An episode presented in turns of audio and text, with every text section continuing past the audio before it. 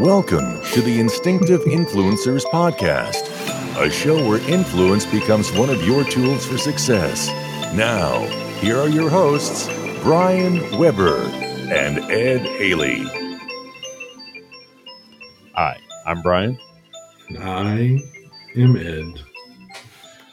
It's that I don't know if everybody knows this. That that's Ed. Uh, he he's been on the show a few times. Um, we've missed him because he's been super busy, like crazy busy, man. It's it's man, it's it was good to get to chat with you before the show, but um, what can you fill in our audience? Let them know how busy you were, man. Um, well, I mean, if you watch the news, yeah. Watch, uh, yeah. So on top of, I travel a lot for work. So on top of that, uh, we have this uh, Operation Allied Refuge going on, right? So like bringing bringing the folks from Afghanistan, but uh, Ramstein is one of the hubs in Europe.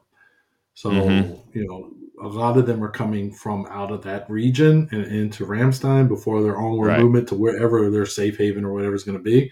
So Right. tents had to be built and facilities, and then on top of that, then we got to give them stuff and receive them, and so there's a lot of uh, all hands on decks. So we tried. My first time I tried to run shifts, you know, uh, didn't work out well. Shifts turned into yeah, we need everybody because just the flights were coming quicker than the facilities were getting built. Uh, so Mm. very, very, very busy with that, and hopefully, you know, I believe we're going to talk about something about that in the future and kind of how it all works. Next Uh, show, man. Next show, we're gonna hit we're gonna hit upon stuff like that. Yeah, so yeah, just uh, that, and then you know your day to day, and then the travel for work. I mean, Yeah. I mean, you went over you you went over your travel. You kind of went over your travel schedule with me a few minutes ago. Like, yeah. like, when do you stop traveling, man? And that's why I Uh, brought up like the go freaking flyer miles. I get to stop traveling when I go on leave. When I travel to the states, I get to take some time from traveling for a few weeks. So Oh yeah, yeah, it's yeah. busy. That's right. It's You're gonna head Yeah, November, December. Yeah. yeah, Dang, man. yeah. Go see my sister get married. Yeah. That's it, So that'll man. be- hey. That'd be interesting. This is the first time I've been to one of her weddings. I Oh, guess that's yeah. not nice to say. Well, this would be the first. Like, when was the la- like the last time you went to the states? Was when for your cousin, wasn't it? It was February of 19. Yeah. So here we are, August of 21. that's yeah. wow, bro. That's it's been a while. Yeah, I get you. Yeah, Yeah. we well, you know, Michelle and I, we have not been back to Tennessee since we left, and it's almost it, it'll be just about two years since we've been back. Well, I'm going to need y'all to remedy that because that may be my final destination uh, upon retiring. So we're going to need that to get fixed.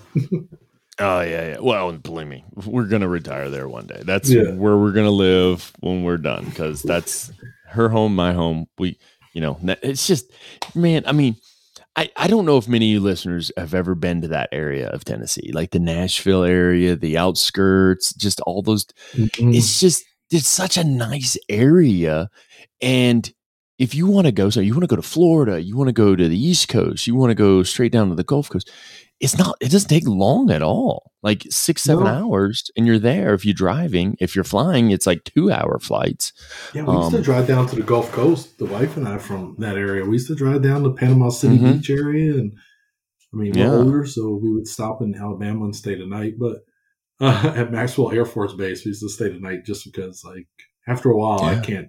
I'd only drive in five, six, seven hours, but no Uh, man yeah, so no. it's easy. So it's it's very high. So our list pretty much goes from uh, just north of the Clarksville area Mhm. all the way south as far as Panama City. So that's north south. That's our limit. And then That's your- from that's a pretty big limit Tallahassee to Destin, Florida. So it's narrow. It's long, but it's a narrow limit. ah okay So We'll call it- basically, we'll Tennessee, Alabama, or Florida Panhandle is the final stop. The the the haley op- uh, area of operations gotcha Yeah. no i get you yeah hey, man I totally get you man yeah. Yeah, So- well- All right, hey, so uh, we haven't been on in a while. You, you know, I did a, I did an episode without you because you couldn't be on, and it was, it was, it, it wasn't too bad. I want to say, and I think we, then we did another, we did the styles of leadership, right? Um, yeah. but then we're going to get into a topic. It's like we do a lot of things that deals with leadership, but we haven't really focused so much on the follower or or or the subordinate of it. And yeah. that's what we got here today is we're going to actually look at subordinate type stuff, which I I like this I, this article. I've read it multiple times. I, I think I remember reading it when it first came out. Yeah, May 2018 is when this guy wrote this. Um, and it was actually written by it was written by a command sergeant major. Um, he was part of the asymmetric warfare group, I guess. Uh, but it's it's called you know, and the, this article uh, for those of you out there, if you were listening, this article can be found in the NCO Journal. Um, it's it's a good actually. I like a lot of stuff they've been putting in there. It seems like it's really building and becoming better over the years. Yeah. Um, but it, this one's called followership, avoiding being a toxic subordinate. Uh, before we jump into it, Ed, when you think of that, you, you, you think of that followership, avoid being a toxic. What are you, what are some of the thoughts that come to mind? Well, you know, the army and the military, whatever, we we've spent a lot of time focusing on toxic leadership, and it's become such a common thing to hear. Oh, they're toxic, or their leadership style is toxic. And we've talked about it on here, and there's tons of articles about it. Mm-hmm. And I, I think when you talk about the followership, it's it's another way of looking at it, and yes. and it feeds into the general like military or I keep wanting to say military, but it feeds into a leadership kind of model, right? Like you have your mm-hmm. toxic leaders, but you have your toxic followers too. And I think throughout our long, lengthy, lengthy, lengthy careers, uh, both of us have probably encountered quite a few of these. I've also seen ones who I would classify as being a toxic follower, but flip the script and then become a great leader. Uh, yes. Over time and space, they learn from their. So I think that that's important. I do remember not this article, but I remember this was starting to become a thing uh, around when I went to the Master Leader course, which was, wait a minute, 2018. Yeah. I do remember this becoming a thing, like the discussion of okay, the leaders talks, but what about the followers? And it's yes. not a finger pointing exercise by no means, and I think we're going to learn that today.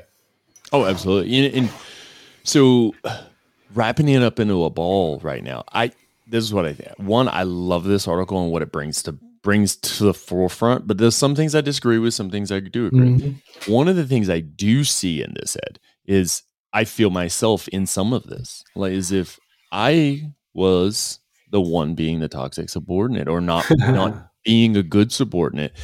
And even today, I'm like, I think of myself, am I acting in a manner that is worthy of that? You know, or is it's kind of like worthy of being a good subordinate or bad subordinate? So, um, yeah, I'm, I'm pretty stoked about getting into this one. Uh, I think it, I think what we're going to see here is people will probably identify the same thing. And what I hope we can do, not only identify things, but also offer up some solutions or ways of looking at things. How about a different point of view or perspective that'll help people kind of, you know, get through those uh, those rough waters.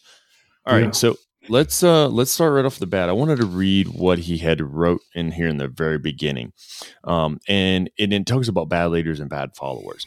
Uh, I'm gonna I'm, I'm gonna use the terms uh, organization instead of saying U.S. Army stuff like that, uh, just so you guys are you know, I'll say it now. Um, you know, obviously the opinions that Ed and I have are not representation of the U.S. Army, but we hope to represent our families and our lifestyles uh, to the best we can, and that people will be proud of. So, um, so right off the bat, where he says here, he talks about bad leaders and followers. Search the internet for the term toxic leader, and you find a host of definitions and articles. Now, I mean, there's one that we've shared back and forth. Um, the typically, uh, the, they typically involve an abusive personal attribute, uh, misplaced sense of entitlement, a lack of com- uh, competence, understanding the ability to uh, build a positive command climate. So, a toxic subordinate, though, it ought to have an equal place when discussing leadership and organizational values because, as stated previously, every leader is a follower. Um, mm. So you, you, know, and that's the whole point. It's like if you think about it, what he talks about here, Ed, is, and I'm going to go over the definition, what his definition of toxic uh, subordinate is. Um, but he's talking about is like, especially in our career field, uh, everyone has a boss. Everyone, from the yeah. most junior person to the most senior person, we all the way through. There's no one in our chain that ha- doesn't have a boss if you think about it. So we have to be a subordinate of some sorts to someone. Um, and then he goes into basically what what a definition of a to- uh, toxic subordinate might be. Basically, is someone who exhibits uh, mannerisms detrimental to a positive climate, readiness, esprit de corps, and Hmm. values, and who influences others to follow their errant lead. So basically, it's kind of like uh, being kind of corrupt inside, or just kind of like, you know, that that feeling of things. You know what I mean? Um, that's kind of what I got from that. Uh, what are you thinking? Yeah, I, I think you're right, and and it's funny too because you know, I, as I go through the article, I'm like, ooh, mm, I may have done that before, but you get you learn and, and, and you grow. But yeah, I, I think it's interesting, and, and we've talked about the sphere of influence of soldiers before, and you know, sometimes you have that person in your organization who just for whatever reason, whether it be their charisma or just like you know, just their personality they make people want to gravitate to them. And then if they're a toxic type of, uh, of follower, then they could spread that toxicity throughout your organization and harm your your overall command cult, climate, your culture of the organization. So they can have quite the impact. So Mhm. I think that's why it's very important to understand, you know, about what we're talking about today with the toxic followership. Yeah, and then it's it and really what it comes at like you for instance you said uh sometimes you they go on you know like untouched they just get worse and that's like one of those things Ed, that like I know one of the things I look for in, when I go to an organization is I look for those in those uh, informal leaders Yes. Because- that's the term. yeah we- if you if you let an informal leader stay too far informal and don't like you know kind of get them involved and have them doing things then they do turn into that toxic subordinate that's why Oh, i mean yeah. i've seen it you know because why they don't feel that normally it's because they don't feel appreciated right or they don't feel as if though they're being they feel like they're underutilized or things like that but what they do instead of um instead of like kind of go in the flow of things they rebel you know and it's like Mhm. oh okay why are you acting like this man you know that type of thing so um you want to get us started on uh this this next part where basically it's when uh when to be when you become a toxic subordinate give us that first one All right. So the first one is, I mean, I don't think this one's uh, too too far off. I think it's pretty easy to understand without even going into what the uh, author says. But Mhm. engagement in illegal, immoral, or unethical behaviors. I mean, I think that goes without saying, right? Like, right uh, as the follower, if they're engaging in these things, then do you, you know, especially if you overlook them, then their, their toxicity is just spread to you. And we, we know that it's not easy. I think as a junior um, leader, a new leader, this is one of the things you kind of struggle with. You know somebody's doing something wrong, but you don't want to stop it. And at that point, now you've compromised yourself and you've become toxic in a way, whether you be the leader or the, the subordinate, even. I mean, I, I was in a, a section with several people and I know that they were doing the wrong thing.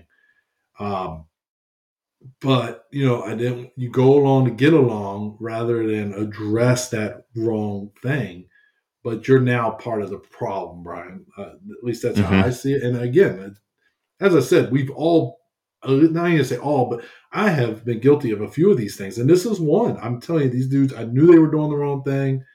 I didn't want to make waves. I went along to get along, and it was the absolute wrong thing to do. turning that blind eye right Yeah. Uh, you know uh and we don't want to uh fall we don't want to fall into that category of snitches get stitches you know so yeah, yeah. Yeah. Yeah, I So- probably shouldn't teach my kids that anymore. I told them that all the time. Don't snitch. Well, I, on you, yeah, no, Yeah, yeah. you. no, no, no. definitely shouldn't No, but. But it's but it's also it's easy to turn that blind eye to um to the small things that we don't consider to be bad. We don't consider to be illegal, immoral, unethical.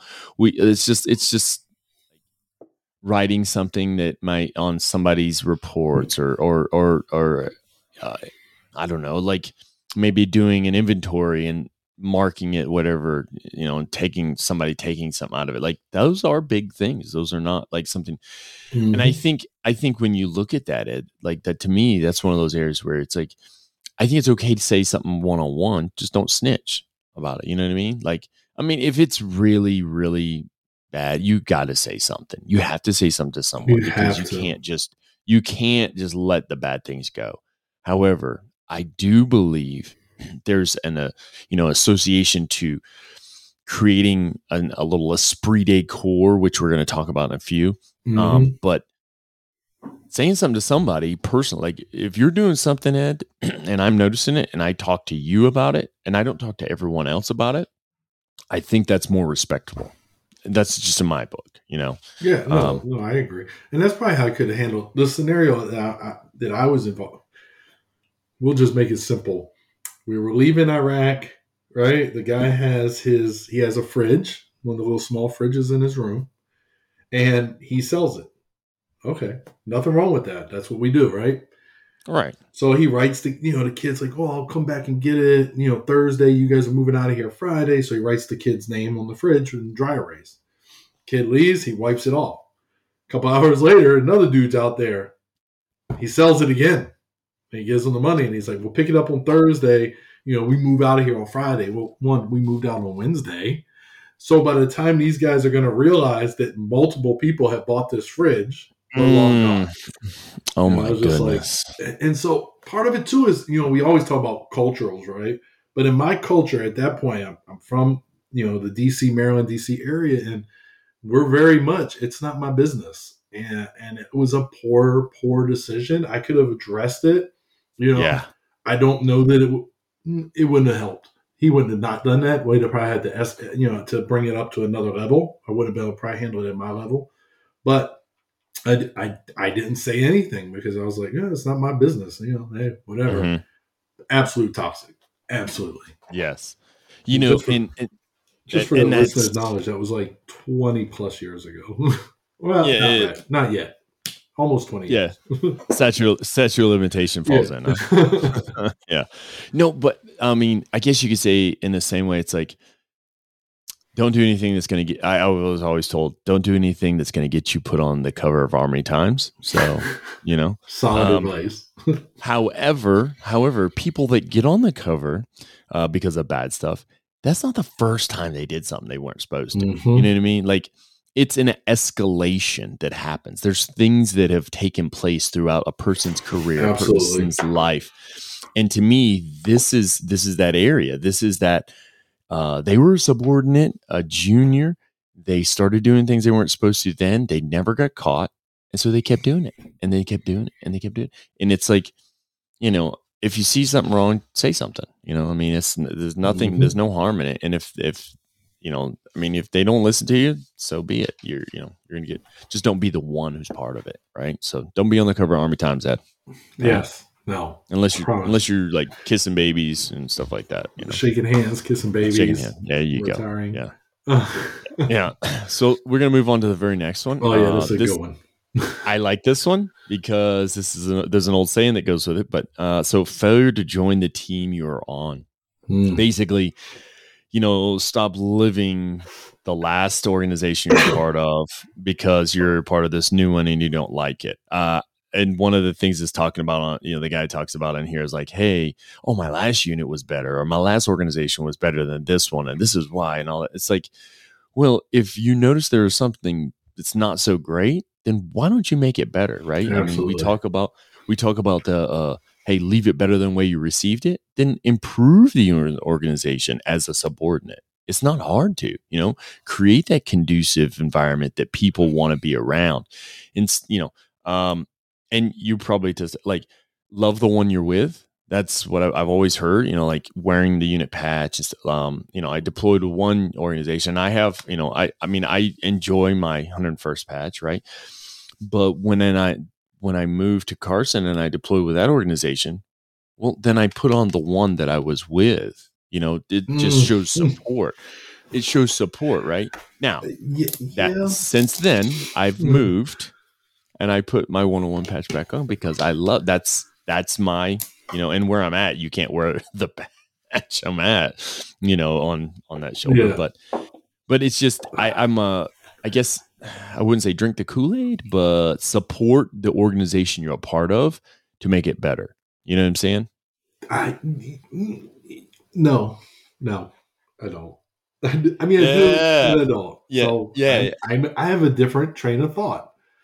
So I had a sergeant major one time tell me, "You need to change your your combat patch, your patch," and I said, "Why?" And he goes, "Did Brett Favre show up to the Minnesota Vikings in a Green Bay Packers jersey?"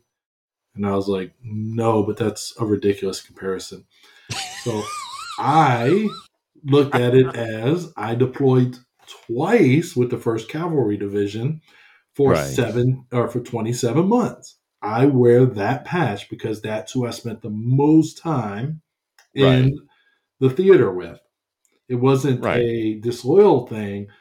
And, and I do get what you're saying. I do. But I, I think it's bigger than a piece of fabric Right. and Velcro my Oh. own personal belief, right? I can't believe we have a little dis, uh, you know, difference of opinion here, but and I and I do get what you're saying, but I Mhm. think that uh, it it's I think it's a little different than you, you do get those people. Well, like here he says back at Bragg, and I think if you're using that in a negative light, Yes. yeah, if you're saying, well, this unit sucks. Back at Bragg, we did things this way. But if you say, you know, if I if you're my platoon sergeant and I say to you, a sergeant in my previous platoon, back at Bragg, back at Drum, you know, we did this, this, and this, and and I thought that worked pretty well. And maybe I'm bringing something new to the organization, and Mhm. by saying the, you know, in my previous assignment, maybe I'm showing you that it has worked before. This ain't something I just came up with while I was, you know, sitting outside waiting, you know, having a smoke or whatever. I do not Mhm. smoke, but just an example. So I think there is a benefit to sometimes pulling on your experiences. And, Right. and I think it's how you use them. If I'm pulling on my experience to bring something positive to the team, then I don't feel like I'm a toxic subordinate. But if I'm pulling from my experiences to down my current team, then Yes. 100% that's that's toxic uh, followership then. So a little difference of opinion, but you know, No. it is. Yeah, no.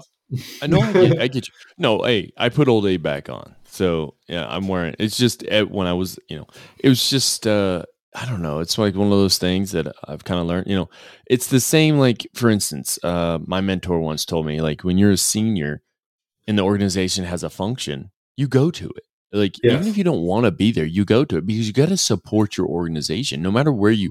If you're working in the civilian sector, you're working in the military, you're working in uh, communities, you know, like Yeah. outreach, whatever. If you're a part of that organization, you support it, and by supporting it, that means showing up to things, extracurricular activities. You know, like people often, uh, yeah, I don't know. I always, I always disagree. People like didn't like organizational days and stuff like that. And, you know, basically, for those of you uh, who listen, if you don't understand what organizational day is, that you know, it's like basically like a large picnic and, or whatever, and you have fun. You, you're supposed to have fun. It's like People field call day. field day when you were Yeah. in school. Remember back in the day, Yeah. field day when you're in school. It's like playing sports, having picnic, a Yeah, little bit of like fellowship, camaraderie, uh, team building. Yeah, I've never, but Ed, I've never been to one that I was completely miserable. I've always enjoyed because I think I and I maybe it's maybe it's the chain of commands that I had or the different command climates.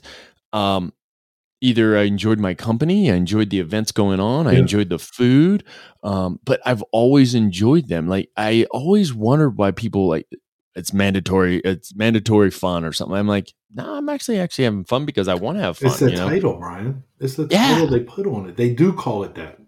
It's Yeah. mandatory. Once they throw that mandatory label, you know what? If they don't want to be there, don't make them be there. That's that's how I see it. Just go to work. Yeah.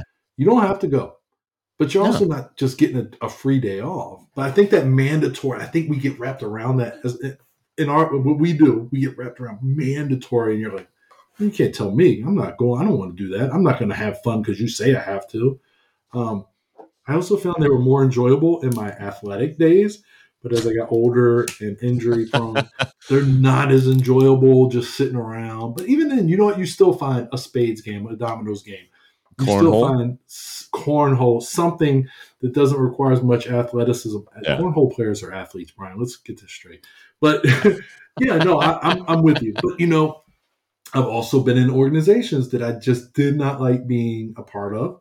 And, and you feel like you're hurting the organization by not wanting to participate in those, but you're Mhm. not. You're not hurting the organization. You're just making yourself miserable for the sake of being miserable, and you're ruining your own day that could have Mm-hmm. Yeah. been fun. Yes. It could have been, Yeah. but you've put such a negative into it that you're like, ah, this is miserable. I Mm-hmm. hate this. Eh, did you Mhm. really?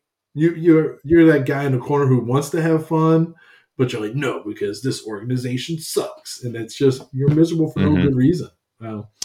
Yeah, and, and it, I mean, you normally get free food. You get you know, fun games to play. I mean, mo- it, I mean, seriously, like how often at organizational Yeah. day do- do juniors or subordinates have to pay for the, what's going on? I mean, sometimes they'll say, "Hey, bring a dish, add a dish, or whatever." But even then, it's like you still get free. Like I've left, bro. I have left organizational days with to go plates, just so I knew uh, that I could eat. I have food for lunches down the road. You know what I mean? Um, yeah. and, and oh, so the the the church organization that my wife and I go to in Tennessee, they once a month it seems like they do uh, like big food gatherings. Bro, usually by the end of it, I'm somewhere up at the table filling up a to go plate so I can have it for lunch the next Oh, day because it's always good. But that's I, I don't know. That's just me.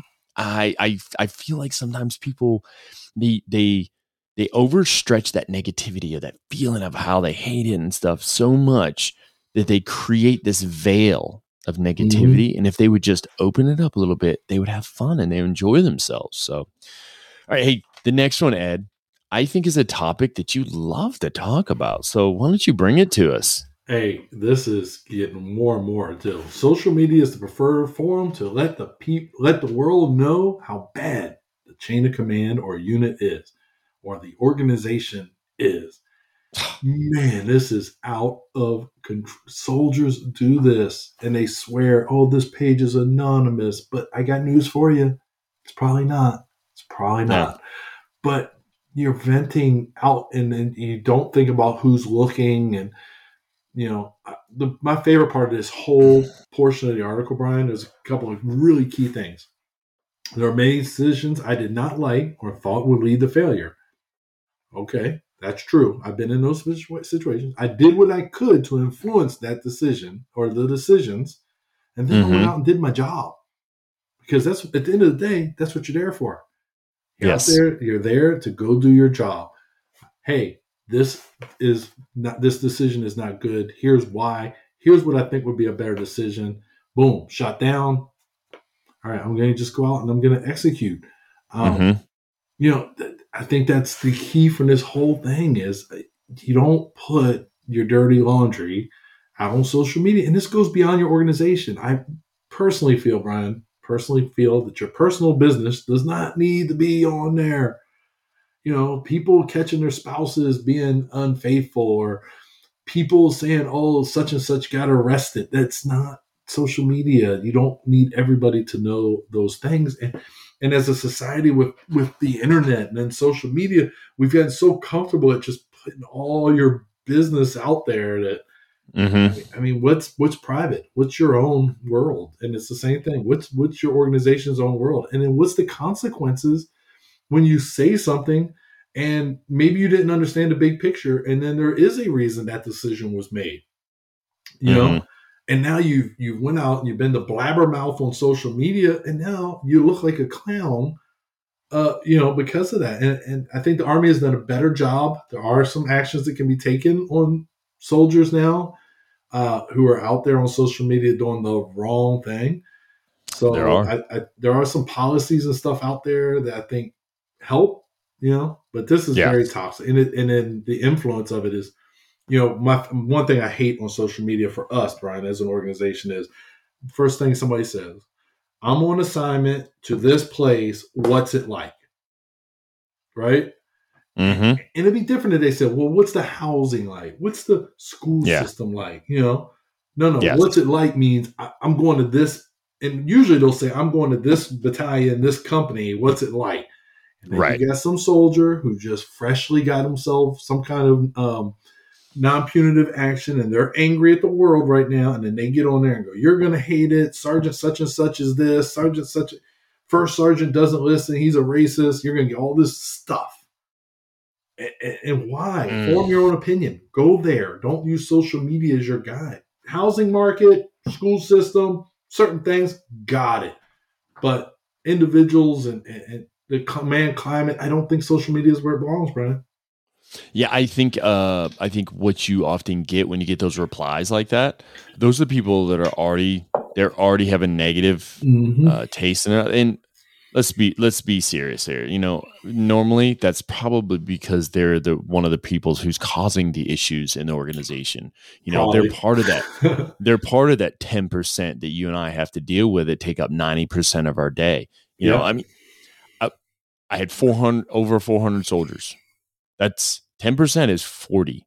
So that means at any given time, I could have had forty disgruntled soldiers doing bad things that would take up ninety percent of my time.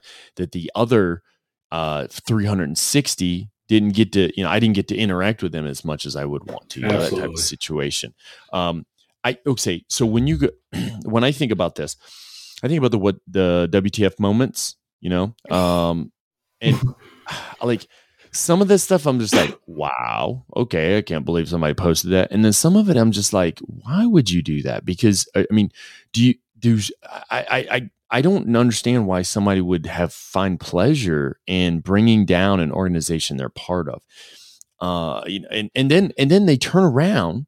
That same person will turn around and submit paperwork to stay in the service, and it's like, why would you even want to? You know what I mean? Like, uh, if you don't love and you're you're downing us, then I mean, hey, sorry about your free paycheck, but no, I don't Yeah. think so. Um, that's not that's not the stuff that bothers me. The stuff that bothers me is what you're talking about. It's when you as an individual are posting stuff and you're saying these things Mhm. that are that's so you know it's it's uh, unfair. It's it's a spin on your situation or how you see things. It's not get it's not grasping. You know, I don't know. I I want to see you know the the whole you know obviously negativity sells right. That's that's what the news gets. obviously. You know that's so Mhm. people think if i if i put this most outrageous thing out there then more people will click the button hit the like hit the you know whatever and do this and i get attention and it's like well what about the good stuff you know what about you know saying the what what's good is happening and posting nice pic you know good pictures of what the organization is accomplishing and things like that and this can be yeah this can be in the service and this can be even in the civilian sector too and Yeah. i if i'm not mistaken they're a you know the army has kind of shifted their momentum uh, towards social media by coming up with policies but a lot of the policies they have are similar to a civilian organization Yeah. like for instance um, you've mentioned it before like where your sister and your brothers work i bet you they have some type of policy about what they can and cannot oh, say Oh yeah, I can it. guarantee. i Yeah. know your sister does Yeah. I, so and and if and if she decided to get on there and say something completely negative about her organization they can fire her like nix her from that Yeah. job you know and it's like people don't think about that before they they post something it's like come on seriously i mean you know just post something nice how about that that works really well you know and you get just as many thumbs up you know so yeah. all right So one more thing. So a wise bearded ninja. Happy birthday.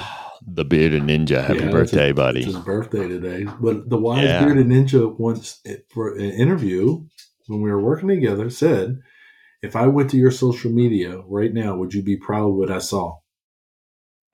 Yeah, he did say in interviews. I do remember that. Like, what's Yeah, the, that he used to say, thing. "What's the last thing you posted?" Yes, and Yes. so when you stop and you think about it, and, and for me, especially like now, my, my kids are older, they're adults. But when my daughter was at you know 14, 13, would she be proud of what I put on there? And and and that went through my mind sometimes when I posted stuff. And you know, you want to rant and um, Yeah, one quick quick story. So I've been working on storytelling. We'll talk about that another time. So quick story though. Another, you know, and, and I'm okay with admitting my flaws. So we were working together, and the transportation showed up, and there was not a canvas on the vehicles.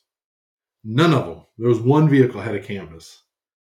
I don't know if you remember this. Mhm. We were going out. And we were So you may want to tell some of the audience they don't know what canvases are. Maybe So I there was know. no there was no cover on the back of the military vehicles that were Ah. going to transport soldiers in the wintertime to the, to the field.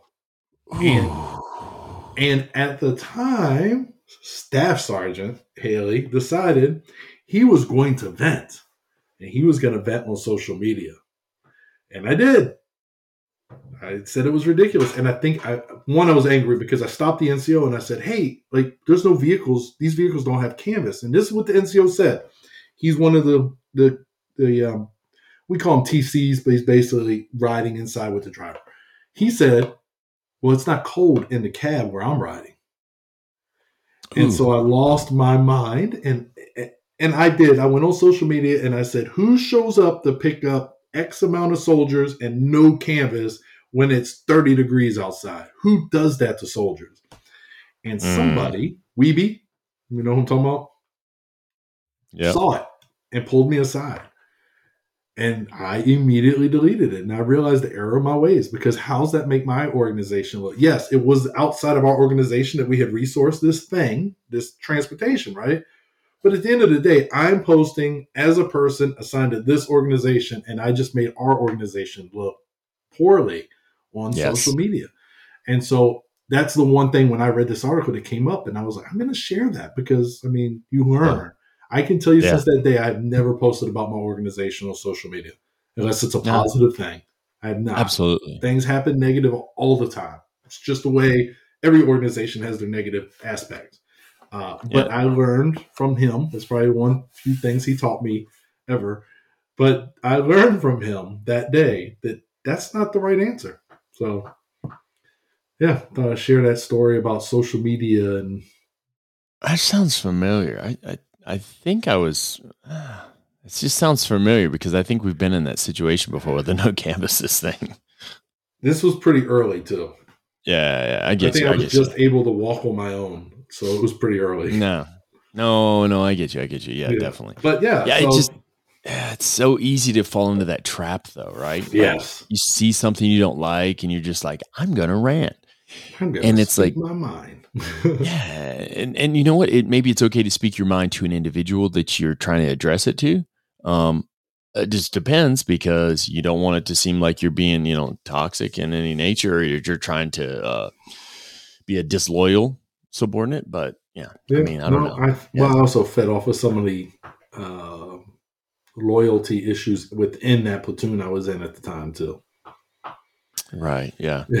but so hey, this next one, oh yeah, yeah. I, just I saw the light bulb go. boop. like you go bing. Yeah, Yeah. I know who you're talking about. Yeah.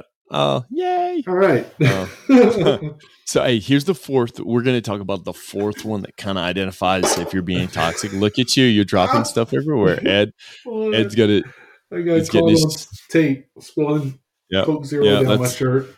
Yeah, got the spot All on him. let's go. So the last one is uh, this one. I this is the one I can reflect upon, and I've done this in mo- more than one unit. I've done this before. Is allowing disagreements to lead to disloyalty.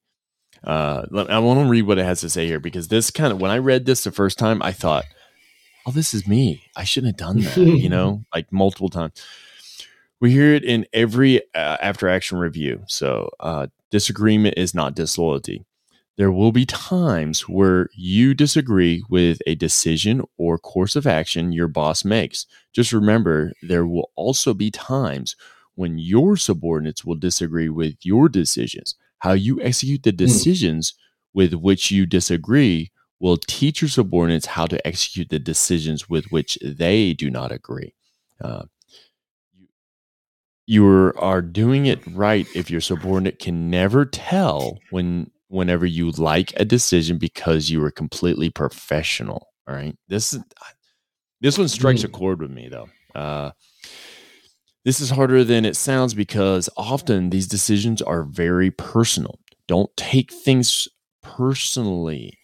Like that's that's a hard thing to do, Yeah. right? And I've I've even found myself within the past couple months in different situations where I felt like I, I kind of took it personal and I've kind of I feel like I kind of like twisted a little bit inside and and i didn't I, I, shouldn't act that way um remember your obligation as both a subordinate and leader and execute with the same vigor you uh, you would if the idea had been your own so you want to be able to kind of have that same mm-hmm. momentum that follow that uh, you know that's my decision too because it was your decision um when you allow others to sense your disappointment or lack of confidence in a decision or fail to support a plan, uh, plan fully, you are a toxic subordinate. So I will tell you, I think I have done this so many times that I couldn't even count where mm. I didn't like the decision. So it was almost like I was rebelling against it and I was internally hoping it would fail. Right like because oh, I didn't yeah. like it. I don't like it. I hope this fails, you know. Or I would speak my mind against it publicly. Um, and mm. I was being disloyal to it, you know. I mean, and I think I've done I think I've done this to even people that I respect, you know. Uh, Joshua Bryan, uh, somebody who I truly respect, and I may have done things and not and not in a way I don't think I've ever like especially with him I've ever done anything that would try to change or do something bad, but I would be in such disagreement like no yeah. i don't agree with that you know? Um can we be that way? Yes. You don't have to agree but it's how it's how people see us. It's how we interact. It's the language we use the words we're using you know like oh man i can't believe they did that. Mm-hmm. they're so stupid. I mean something as small as that. I can't believe that. That was just stupid of them. No instead you know maybe hold that stuff in and look at me okay well what's my part in this? What is the part in it that i have that i have to own that i can make the best i possibly can be that can reflect upon who i am as a subordinate as somebody who wants to make sure that things are getting done right all right? Um, and there there are tons of things. There are tons of things. And is it okay to talk about those things? Heck yeah you have to. If you don't and you hold that stuff in you know you know eh, me and you we have conversations before the show. We talk about things that doesn't mean I'm going to sit here and publicly announce everything we talk about because that's a that's a friend to friend conversation. That may be a mentor to mentee type situation, a counsel to counselee. Um, mm-hmm. it, it's a learning. You know, those are okay. Those are okay. However, but when we put it out in a public forum, um, what what the we used to learn we learned it when we went through ABIC together about you know you hold your hold your cards close, especially when we are teaching the students we would have. Yeah, we we didn't want to put the information in the arena. Like, don't yeah. put information in the arena because once you put it out there, you can't pull it's it back in. Yeah. So, yeah, um, I I remember specific times that I did this, and and it bothers me because I think to myself like, was I the example that I want for a subordinate, right? That to show me, because if I, and this is where I always thought, if I act a certain way towards a leader, then I can't be pissed off or mad, excuse my language, when somebody else does that to me, right? Because I just mm. showed them it was okay to do that, you know? Uh, Ed, your thoughts, man. Well, we're going to start with the most recent thing he said. So I work for a guy who you and I know, and he used to call the first sergeant the last sergeant because he didn't oh, yeah. get along with him. That's, yeah. But then he set himself up that you lack that respect for your senior, so why should I respect you? Yes, as a as my senior now. You've you've you've set the stage. You've made it okay, and so you know same thing. You don't agree with everything. I'm gonna tell you, Brian. I worked with you for one class cycle. Was it one or yep. two? Yeah, one. One. Do I agree with? Every, did I agree with everything? Formations? No, no, I did not. But it's how you handle that that tells people he's a professional, especially mm. when your peers know they don't agree with it and you don't agree with it, but you're standing there and, mm-hmm. and, and you're doing it and you're you're embracing it, and they're like, that's professionalism. That shows he's professional. Right. Now I'm showing my peers how professional you can be. So right. I think that that's a big um, that's a big thing, bro. And then I'm trying to make sure I get all my notes. yeah. so my notes. So you know, you know, in the article it says like uh, how you execute something you disagree with is the example for your subordinate. And so what I put is you put your best foot forward and you execute mm-hmm. motivation, whether you yes. agree with it or not. Now, life limb eyesight, boom, I'm not executing.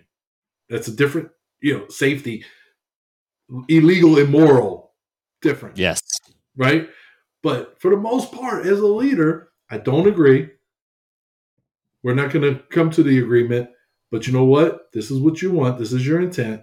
I'm a violent. I'm gonna execute it with motivation, and nobody will know that I don't agree. I Mhm. loved working for Chief uh, Miss Miss Polk. Loved working for Miss Polk. Did I agree with everything?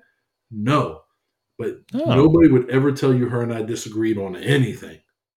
They thought we were connected, and that is what you should be as the subordinate or junior leader. You have to be. Yeah.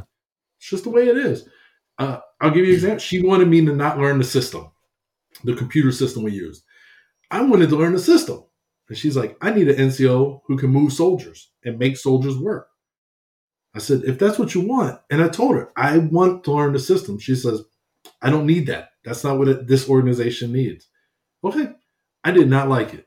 Didn't like it. To this day, she, if, unless she listens to this episode, she won't know I didn't like it. That's how much I compartmentalized it. I didn't. I said, This is why I think I need to learn the system. She said, No, that's not what I need. You're the warrant officer. hmm I'm executing. And that's what I did for two years with her.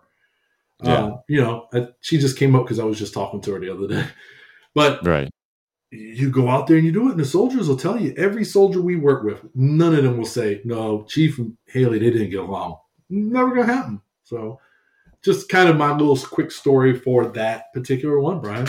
Yeah. I think we've all yeah done it. it, oh yeah yeah so i mean my last my last organization that I was a part of um my commander he was an 11 year veteran i was at 22 years you know what i mean like i've seen a lot more done a lot Yeah. more um he, he's still a little upset that i'd never done a jrtc or ntc that i made it this far and i never had to do that i've never done one not one I hope you I hope you I hope you go to a command sergeant major slot and you go back to back, one to the other. Just straight train from one to the other.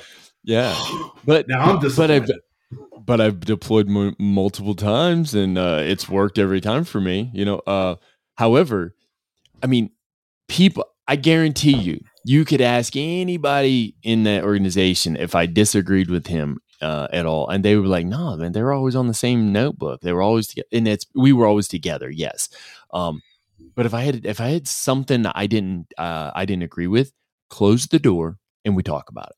Right, and then when we're done, which obviously it's his decision. He he was the commander. He- I mean, he he's responsible for everything there. I give my advice. I say, hey, this is what I think. Take it or leave it. Open the door back up. I'm following. I'm following him 100 percent as long as it's not illegal, immoral, and unethical. That's Yeah. it. You know, and in in getting people to understand that, you know. Um, but I think there's a flip side to that, Ed. I think there's a flip side to be a good subordinate. Also, is to be a good leader. Um, at the same time, if you're noticing when you're when you're let's say you're announcing some information and you if you're reading the room right and you're catching different you know maybe maybe people's facial expressions or how they writing things down you can tell they they don't feel comfortable with it. Then you, if you're reading a room then you say hey you know um I'm, I'm catching here like maybe you guys don't like this. What are y'all's ideas? What do y'all think you want to do? Mm. so that that does now is it helps them buy that buy-in right so now they can own some of it because if it's their idea Mhm. why not make it work so Yeah. i so i think there's two sides of it man you know um, but it's it is like what you said um, you and uh and uh your your warrant officer the two of you all you didn't do you didn't disagree in front of the joes you know No. and it makes it it makes us successful as a as a as a as a team as a leadership team to do that. But also at the same time why not do that as subordinates too you know? Like why would you have a massive disagreement in front of everybody you know? Does everybody have their tipping point? Absolutely. They're going to get mad. They're going to blow up. But it's pulling them back in you know and making Yeah. having them realize hey you know especially man you think about the, when you were young like you were young joe like how easy was it to just blah just let everything out you know and you're just like Yeah. oh and then and then like two three hours later you're like i should not have done that you know or Oh, you yeah. didn't care you know so but yeah, Yeah. that's that's just one of those things i look at always. And I think too. So w- w- with my example with Miss Pope, I mean, the other thing is, Mhm. if you do it in front of your troopers, your you do it in front of your your subordinates, your juniors, you, you're you're showing them a, a frag a fracture, and then they'll Mhm. exploit that. They'll exploit that every time. They'll start Yep. playing mommy daddy games with you and whoever to try to cause that to, to open that thing up some more and make the divide wider and get Mhm. their way. So you that's why one of the key things you cannot do it in front of because you're giving weakness, you're showing weakness of the team. Yep. And then I've seen first sergeants and commanders fight and argue and close the door, but if you hear screaming and shouting, the door doesn't stop that. The military buys the No. cheapest doors we can. So you have to also have that control and understand because then now we all know they're fragmented. You already know yeah. your your command team is fragmented. Now your culture is bad because you start dividing camps, and you have ones that are team, you know, Captain America, and you have team, you know, Sergeant Fury, and you're just like, oh, which one's right? And so you got to mm-hmm. watch that stuff. So Yeah, you, Wow. you're absolutely correct. Yeah, it's just this is that was one of the of all this article. That's the one that struck the most chord with me. It's just basically allowing disagreement turn into disloyalty, and then you you almost create this corruption thing in there.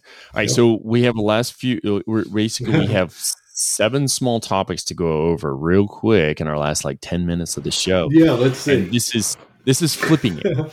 This right. is how do we how tips of how to uh, be a great subordinate. All right. So you want to All start right. us off? I do. Uh, so the first thing is do not make your problem your boss's problem, right? Don't be afraid to ask for help and do not wait until failure. All right. So this is very simple. You want to try to handle things and issues at your level, right? I don't need Yes. to elevate them. We, we say in the military all the time, uh, handle it at the lowest level possible. So that's what this is. Mhm. This is basically saying handle it at the lowest level. But, but don't let it get out of control because you're afraid to ask for help at some point. Yeah. So, you know, you and I, I can bounce ideas off you and you can say, man, I, I really don't know the answer to that. But you may also point me at somebody who does. You may say, well, have you talked to, you know, have you talked to First or Sergeant Major Bryant? No, I haven't. I didn't even think of him. Okay, well, maybe give him a, you know, a call. And then when that doesn't work, right, then, you know, you, you got to be able to say, hey, I need help. Like I'm at a loss here. And the the key to this whole thing for me, Brian, is um, you know, he says in an article, don't wait to drop a bomb in a meeting. You know this is an issue. You know there's a problem. Yes. You know it's out of your control. You haven't been able to find somebody who can help you with it. Don't Mhm. let the uh, you know, don't let the um the snowball effect. Don't let it roll out of control to an avalanche. Bring it Mhm. up before it gets out of control um, so that somebody can step up. Maybe that person you Yeah. didn't know knew can say, "Oh no, no, this is how you. We can do this. We can do that. This is how we can fix it." And, and then there's going to come that relief from you. So I think that's the the real gist of it here, Brian. Is one, don't shoot a red star cluster, as we say, in the sky immediately. Sit back, examine the problem, try to figure out your own course of action. If you can, Mhm. try to bring somebody in to help you with it. Don't be afraid to say, Mhm. "Hey, first sergeant, I'm, I'm well." Especially when you've been you've been in the seat as a first sergeant. I'm not able to get this soldier to come to work. I've done this and this and this and this, and you know, first sergeant, I, I'm really at a loss here. Can, can you help me? And then what you're going to do, because I know Brian, is you're going to say, "Well, did you think about this or this? Did you peel Right. back the onion and find out why he's not coming to work? Oh, the Yeah. train's on strike and he rides. This is somebody else's scenario, but he rides the train to work every day. The train's on strike, so now he's got to rely on a cab. You know, cabs are not. So, oh, that's the solution. So, be don't be afraid to ask for help, and then don't let it just turn into an explosion. Yeah. No, and and I think you know I think this plays. I think that one plays well into the next one. It really does. It helps. In uh, the very next one is basically, and this is a metaphor in a sense. People, uh, if your boss asks for a pizza, just bring him a pizza. He doesn't. The boss shouldn't have to tell you how to make the pizza. Shouldn't how you tell you where to get. The, pizza, just bring him a pizza. He says, "Hey, give me a cheese pizza." Just bring him a cheese pizza. You know what I mean? Uh, and obviously, don't go buy your boss a cheese pizza. That's not what it means. It. If I give you a mission, yeah. If I give you a task, Yeah. just go do the task. Um, if you don't know, if you're not familiar with the task, yeah, you can ask questions and whatnot. However, in most cases, the task you're receiving, people have done, you have done. It's just, you know, looking for uh, the step by step on how to get it done, you know, to make Mhm. sure you don't upset someone. Just get it done. That's all you have to do. Um, all too often, uh, we, what we want to do is we want to ask all these questions to get us through to make sure we've done it perfectly to what somebody wants. Well, no, uh, that's called creative, uh, critical and creative thinking. If we use Mm. critical and creative thinking, that shows that we have the ability to lead one day. So then we we show our potential for perf- of performance to become promoted in the position that we want to go into. Stuff like that, right? Um, when I have the people that I worry about the most, Ed, are the people who come to me with every little detailed question about it, and it's like, no, I don't. I don't need to answer all these questions for you. Just go do it. You know, um, Major uh, Brian, uh, and I bring him up because he obviously uh, he taught me the uh, bacon and cake thing, and he has this great whole elaborate Yeah. story about bacon and cake, and I love the bacon and cake. You know, it's like I don't. If I tell you I want a chocolate cake, just bring me a chocolate cake. Now, if you don't understand how to do that, I can help you make that cake, but you're not going to like the fact that how I'm helping you make the cake is I'm going to show you every little step. Instead, just make a chocolate cake, bring it to me. I'll let you know if it's wh- what I'm looking for. I just need one. You know what I mean?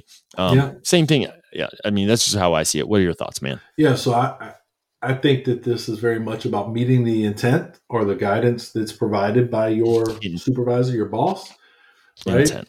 And then I think that for me, I think if you you you see a, a way to do to meet the intent, but you can see some other things along the way, then meet the intent and then provide that other information to your boss. So discipline initiative, you could do that, but really you want to make sure you meet his intent, and that's what this is saying. I want a pizza. Don't bring me cookies. Bring me a pizza with pineapple because it does go on pizza and ham, Ah, extra cheese and jalapeno. I won't disagree. so yeah, I think that's the bottom line. Is this is like all about meeting the intent. Yeah, I was looking for something. Oh crap!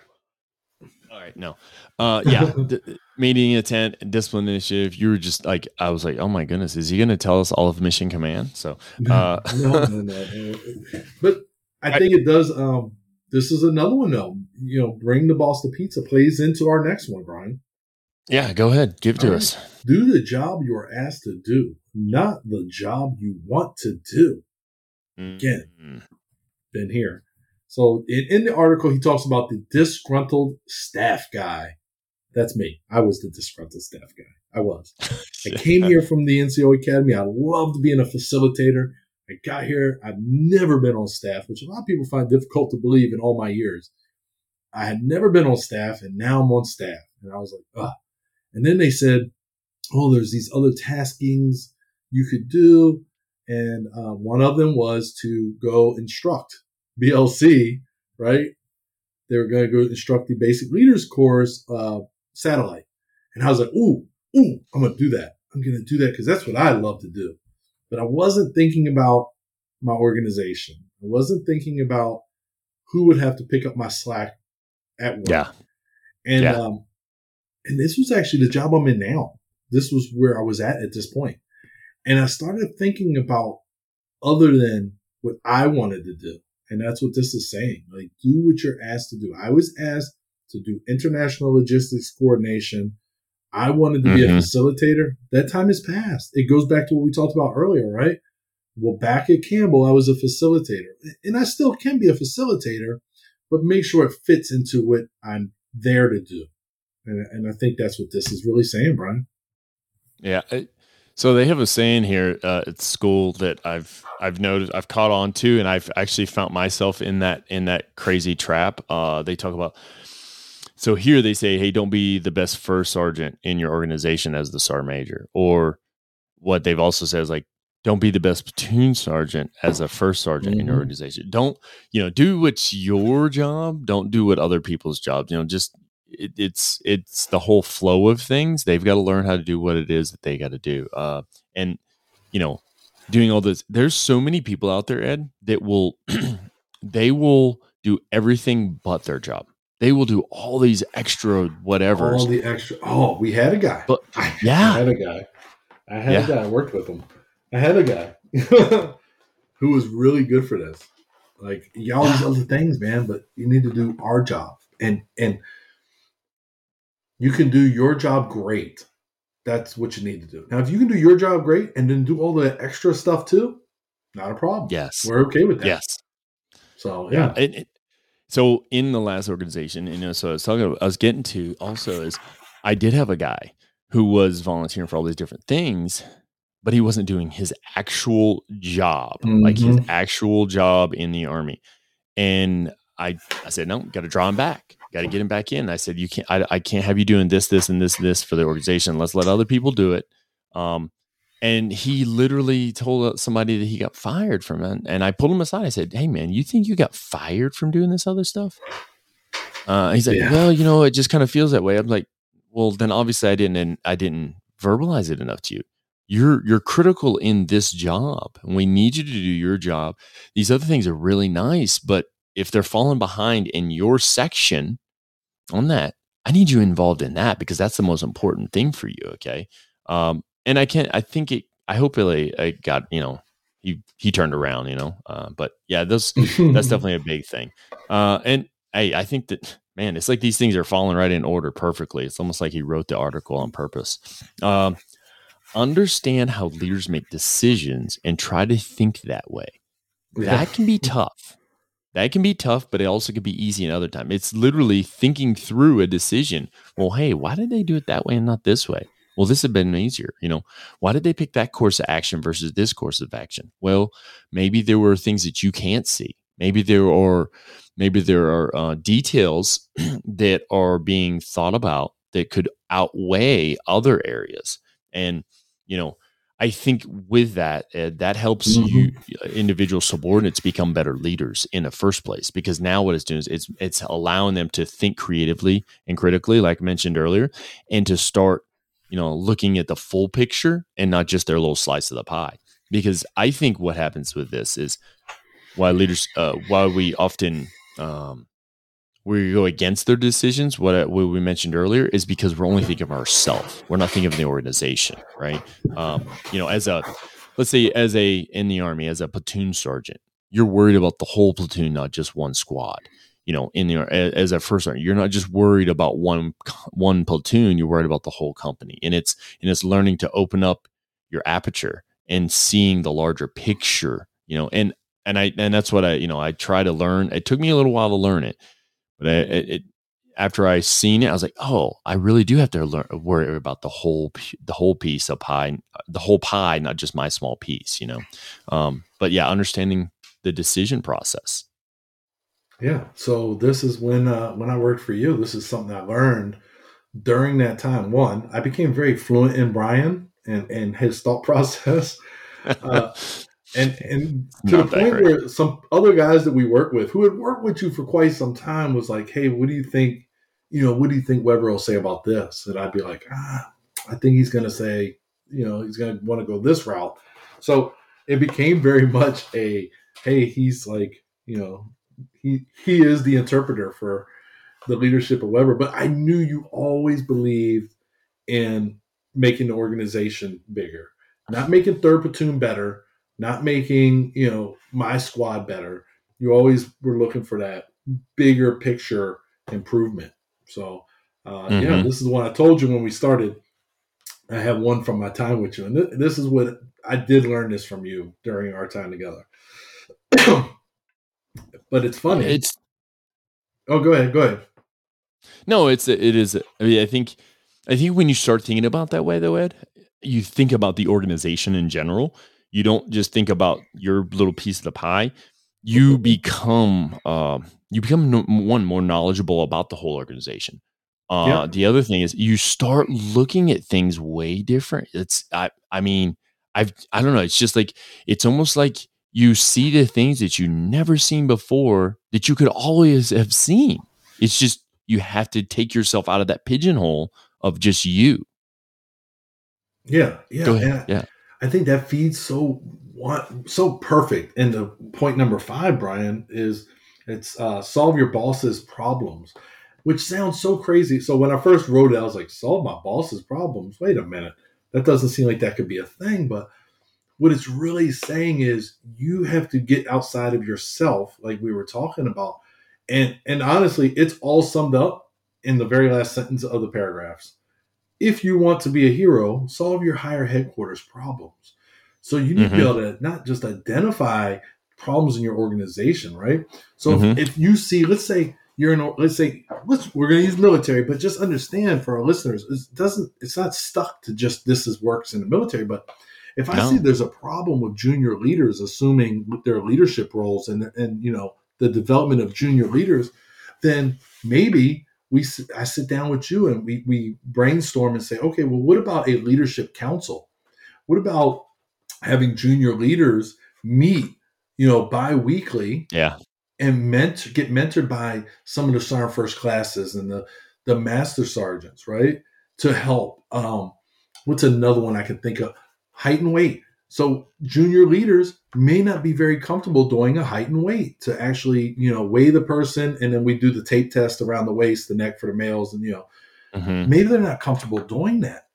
But maybe what if I said, okay, everybody who ever worked at a non-commissioned officers academy, you're going to be my lead taper, and then mm-hmm. I'm going to put a junior sergeant with you, one of the new promotes, so that you can show them the proper way to do it. Well, I just solved mm-hmm. a problem for the whole unit when mm-hmm. they're like, well, we don't have enough good, you know, quality tapers. Well, now you do. I just gave you a whole bunch of them. So yep. that's what this is, is finding a way to solve these these small, it don't have to be a major problem, but you know, like I know. So even here, there's 700 plus people, but we're senior heavy. And, and so the sergeants, I feel like this is a robbery for the sergeants. They get promoted here to Sergeant E5 because they're on a two stars level staff. So when they go to a unit and they come to you, Brian, at a battalion, they may have some growing pains because they're used to yeah. dealing only with seniors. But if I can teach them the height and weight here, not only did it help my organization, but down the road, I'm going to help your organization. Yes. Now you've got this staff sergeant who knows what they're doing when it comes to the regulation for height and weight. And, and that's yes. a bonus for you. Force multiplier. That's the term. yeah, force yeah. multiplier. You know, I, lo- I, I personally love using that in people's NCORs. Hey, such yeah. and such is a force multiplier because of blah blah blah blah.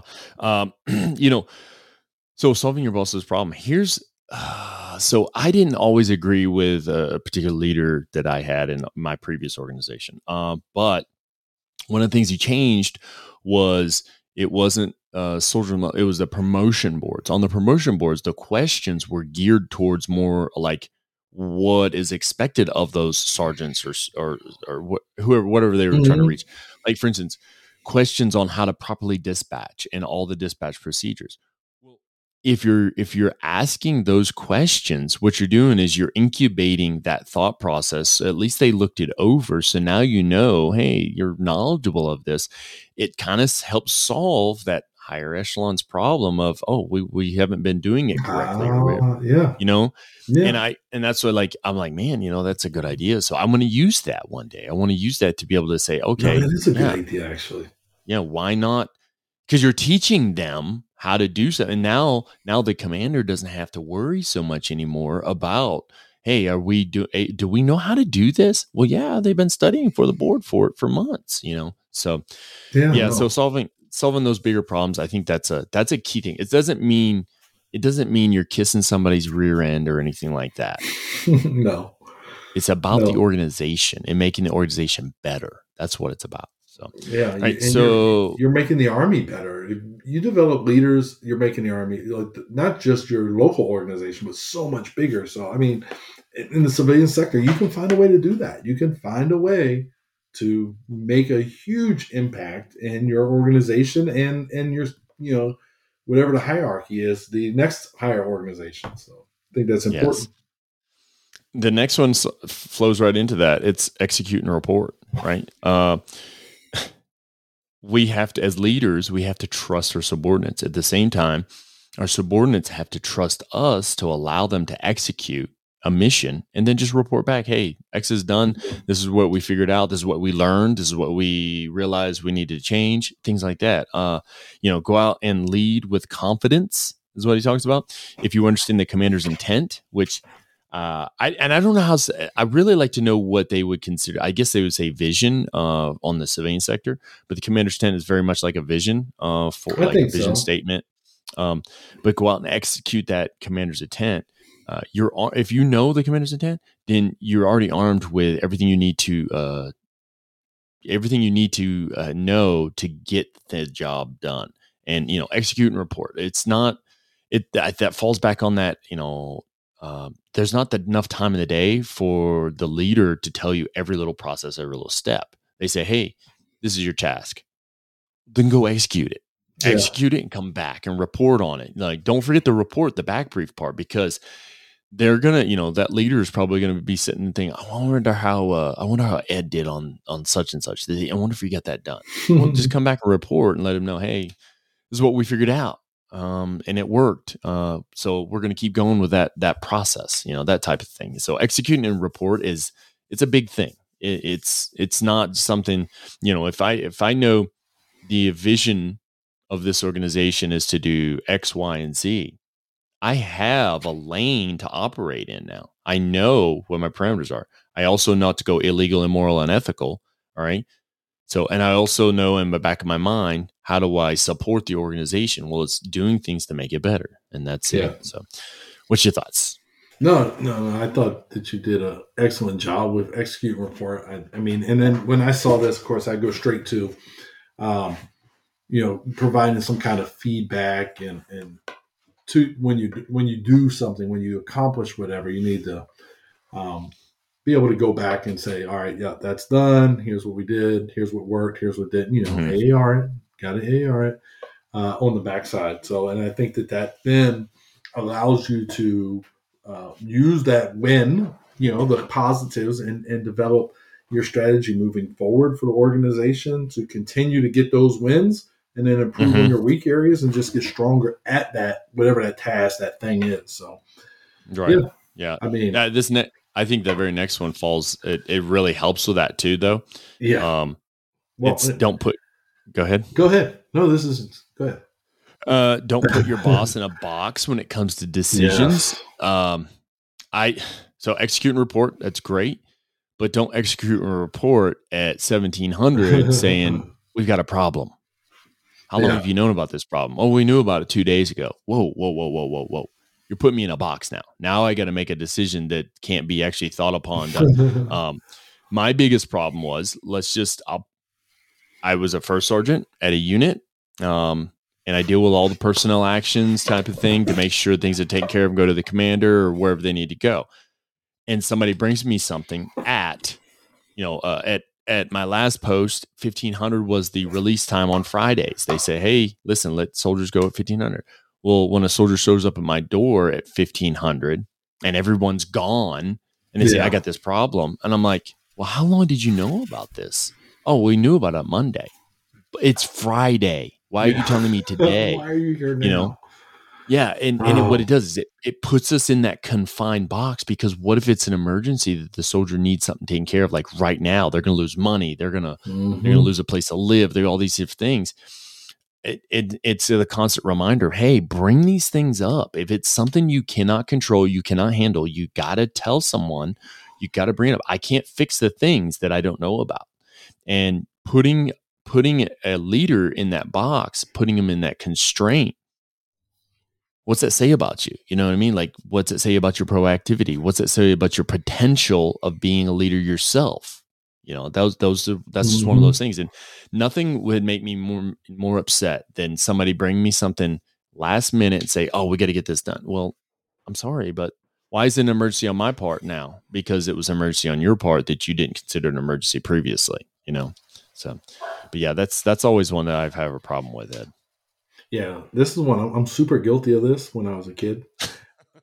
Remember, you used to have to get your report card signed by your parents. Oh yeah, yeah. if the grades just weren't where they were supposed to be, uh, you know, I like give it to my dad at like nine o'clock at night as I'm going to bed. so hopefully the oh, punishment will be tomorrow instead of tonight. This is for our younger listeners. This is when you used to have to carry your report card home uh, Yeah. and get it signed and carry it back to school and turn it in. And yeah, I Yeah. used to like drop it on his desk. You know, seventeen hundred hours. I gotta go to bed now. So, good night. Keep it real. See you later. like, oh man. But this goes into you know you were talking about the military uh, decision making process from you know from some of the curriculum you're studying, but this is where the course of action development comes in and different courses of action. Understanding your boss. If I'm going to develop three courses of action for something, and the mm-hmm. first one is absolutely way out of character for my boss, then why give it to him? Why? If you know he's yes. not going to go that route. So instead of robbing him of that one, just so you can say, I gave you three, why am I doing three fingers? I gave you three.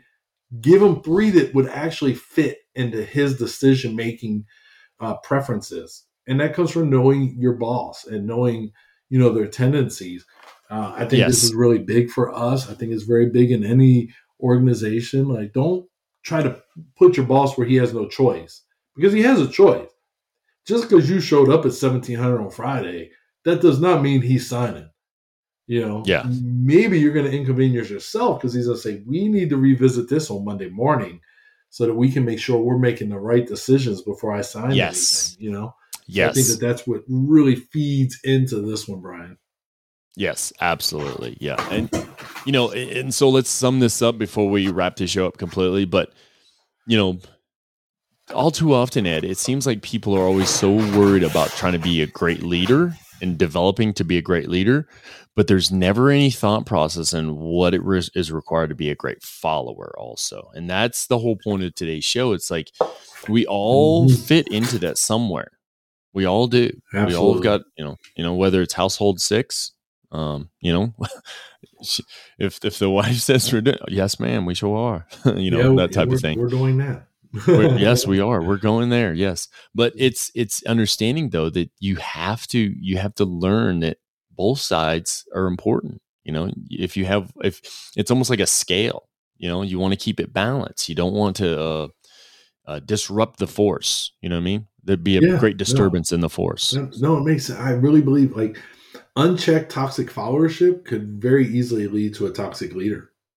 You know, we're yes. in a system where automatic yes. promotions happen very easily if you don't check that toxic follower you're going to yes. have a bigger problem because now you have new arrivals being mentored and led by a toxic leader who you let get away with being a toxic follower and now he's Absolutely. creating his own or she's yep. creating her own so i think that's kind of the key uh, takeaway yes. for me brian Absolutely.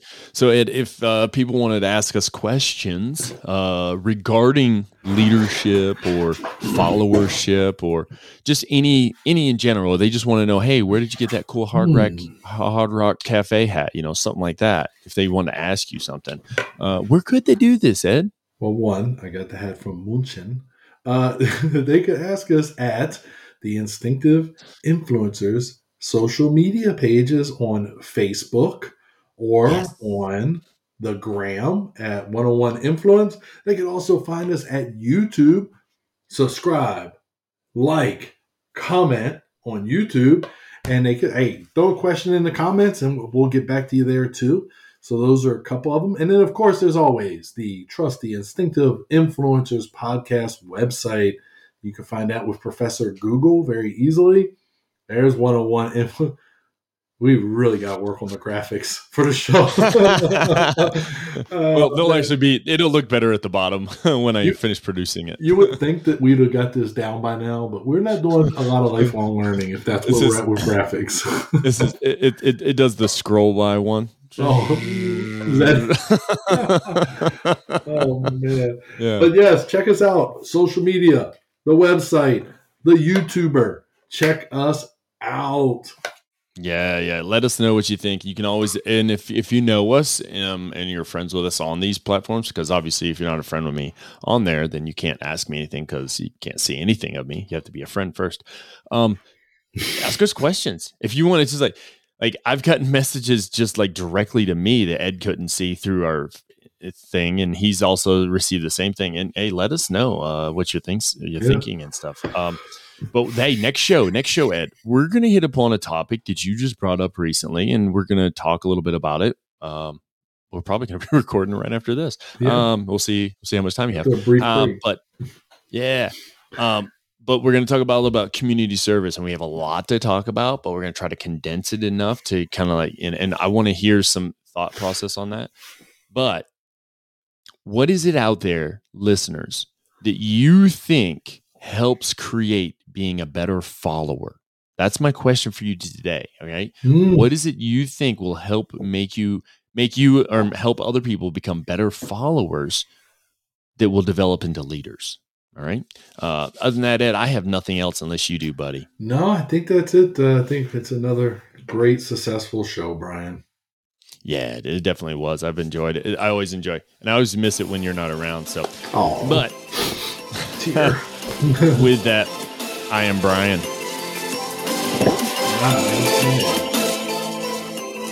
This has been the Instinctive Influencers Podcast. We thank you so much for listening. We hope you have a great day. Stay classy, San Diego. That was horrible.